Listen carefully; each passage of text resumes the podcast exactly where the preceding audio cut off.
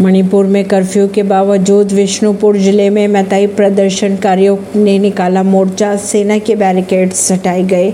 Police ने भी की फायरिंग। मणिपुर के बिष्णुपुर ज़िले में बुधवार को कर्फ्यू के बीच हज़ारों मैताई प्रदर्शनकारियों ने मार्च निकाला। प्रदर्शनकारियों ने फोगा कचाओ इकाई में ड्रीम रोड पर सेना के लगाए गए बैरिकेड्स को हटा दिए। अकटा में पुलिस और प्रदर्शनकारियों के बीच तीखी झड़पें आई। सामने पुलिस ने प्रदर्शनकारियों को हटाने के लिए आँसू गैस के गोले भी छोड़े और फायरिंग भी कर डाली। इसकी कार्रवाई के बावजूद प्रदर्शनकारी बैरिकेड्स की ओर बढ़ते दिखाई दिए। सरकार ने पाँच ज़िले, इम्फाल, पश्चिम, इम्फाल, पूर्व बिष्णुपुर थैबल और काकचिंग में छह बजे बेमियादी कर्फ्यू लगाया है।